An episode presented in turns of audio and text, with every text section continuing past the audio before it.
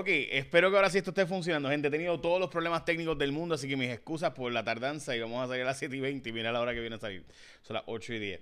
Bueno, después de 800 problemas técnicos, hoy es el Día de los Presidentes, que originalmente era realmente el día de Lincoln y Washington y eso, y pues ahora es el Día de todos los presidentes, porque como había tantos presidentes, obviamente que quieren conmemorar, pues ya saben. También es el Día de los Solteros, el Día de la gente soltera que puede conseguir hoy eh, más barato en Estados Unidos, pues los chocolates y eso. También hoy es un día para recordar porque hace exactamente 11 meses empezó el toque de queda. Un día como hoy, hace 11 meses empezó el cierre del gobierno y un día como hoy, hace 11 meses, recuerda que el gobierno nos había dicho en enero que estaban listos para, para, el, para el COVID y que el COVID no iba, no iba a llegar, pues hoy es un buen día para recordar eso porque hoy se cumplen esos 11 meses. Preocupa la salud mental de estudiantes en la portada del vocero.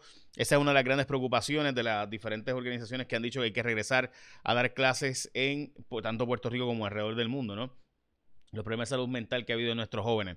Falta de mano de obra en el campo va a hacer que se pierda gran parte de cosechas, en particular tomates. Esa es la portada de primera hora de hoy. Y amenazadas las ayudas federales a alumnos de la Universidad de Puerto Rico por un proyecto de ley que propone una gobernanza alterna de la Universidad de Puerto Rico, que sea realmente una gobernanza basada en más la comunidad y menos en rectores y una junta central. Y eso es lo que está planteando el proyecto de Vargas Vidot, que dicen los rectores que pudieran perderse millones de dólares y acreditación de la Universidad de Puerto Rico por problemas de gobernanza.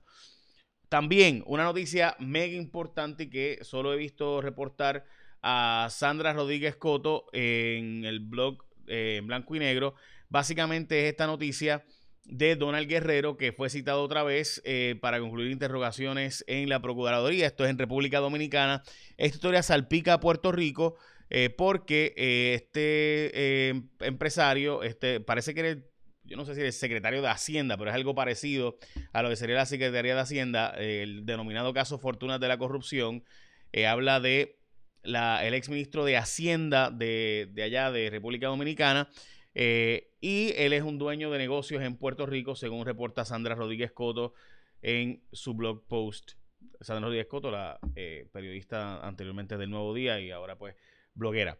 El frío boricua ya no es como antes, eh, según estudios, Puerto Rico se ha calentado más y ya no enfría tanto como previamente. Eso fue la portada del periódico El Nuevo Día del fin de semana y lo mismo alza en ocupación de las unidades de intensivo en Puerto Rico fue la portada del periódico El Nuevo Día del sábado. Hoy comienza Hoy día Puerto Rico, el nuevo programa donde tenemos en Telemundo. Así que de hecho ya empezó. Yo, yo quería verlo arrancando, lo estoy viendo de fondo, pero no escuchando. Eh, así que nada, ahí está. Así que espero que lo disfruten. Y e Ivonne Orsini, que es una gran amiga, una, una buena persona, punto está eh, hoy y Gato, así que los felicito a ambos que están arrancando. Exigen explicaciones a titulares de educación.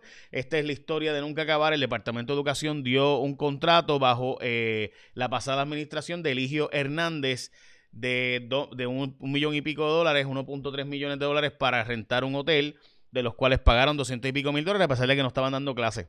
Eh, y eso fue pues ahí, después de las elecciones, Eligio Hernández, Algarete, eh, pero nada, ahí está. Y esas son las cosas que pasan en la isla de Encanto. El Departamento de Justicia está buscando empleados, cerca de 100 empleados para trabajar en el Departamento de Justicia y un montón de senadores derrotados están de la derrota del empleo, un montón de legisladores del Partido Popular, igualito que el PNP, tanto que dicen que son diferentes y son lo mismo. Rosana López es una de ellas, pero además de eso, Sonia Pacheco, Brenda López de Arras, Manuel Cerame Calderón, eh, Manuel Calderón Cerame, perdón, Ernesto Irizarri, que fue alcalde de Utuado, Rosa Seguí, también está, pero ya no es del Partido Popular, sino eh, Victoria Ciudadana. Adalbres Conde también derrotada en el Partido eh, Popular. Entonces también eh, entran en el Capitolio Adrián González, Adriana Gutiérrez y Andrés González, que aspiraron por el Partido Independentista.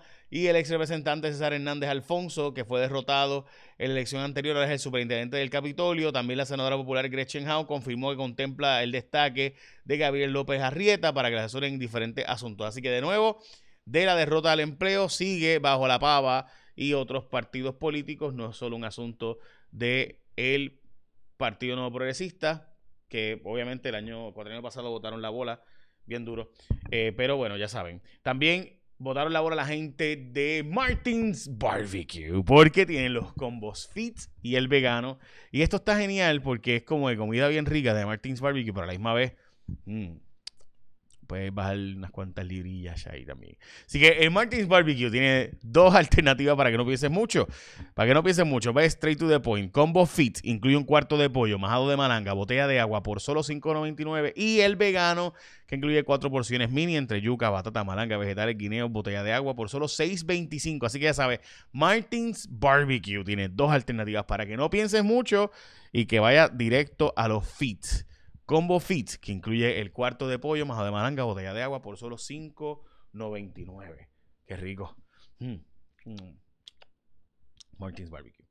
Bueno, vamos a la próxima noticia y es que han liberado de nuevo los republicanos. Siete republicanos se unieron a los demócratas, pero el Partido Republicano con cuarenta y tantos miembros, 43 miembros de su partido que no estuvieron dispuestos a brincar el charco hacia eh, eh, eh, condenar a Donald Trump, pues ah, de nuevo ahora se divide el Partido Republicano y veremos a ver si corre Mitt Romney contra, contra quienes, contra el propio Trump u otro que represente su facción en las próximas elecciones. Eso, esto será, esto realmente es noticia más para dentro del Partido Republicano que otra cosa.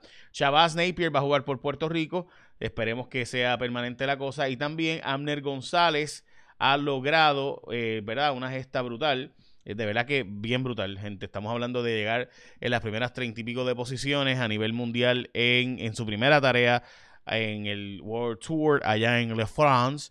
Así que ya saben, preocupan cuatro coquíes en Puerto Rico, cuatro especies de coquíes están en peligro, según se plantea por este reportaje de ayer de Nuevo Día, que se los recomiendo a todo el mundo leer. Rafael Joglar está advirtiendo que eh, estos cuatro grillos, el coquí de montaña, coquí martillito, el coquí yo creo que, o sea, yo creo que dice caoba, pero nunca he estado seguro.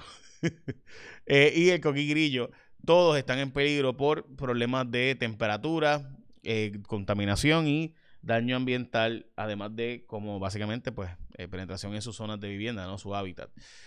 así que sería eso. Administrarán la segunda dosis de la vacuna a los maestros esta semana.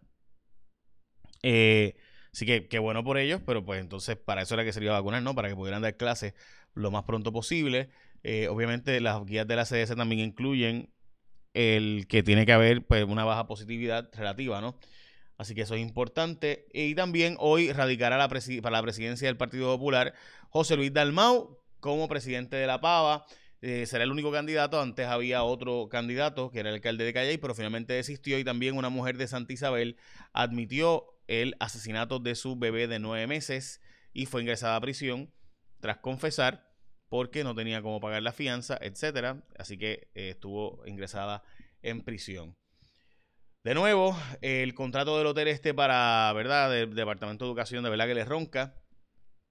Así que estamos todos pendientes de cuál será el resultado final de esa investigación. Porque, pues, honestamente, es de esas cosas que uno se queda como que. Mmm, algo aquí pasó, simplemente cancelaron el contrato, pero aquí hubo algo más. Porque, ¿por qué Eligio Hernández haría esto? ¿Cuándo lo hizo y cómo lo hizo?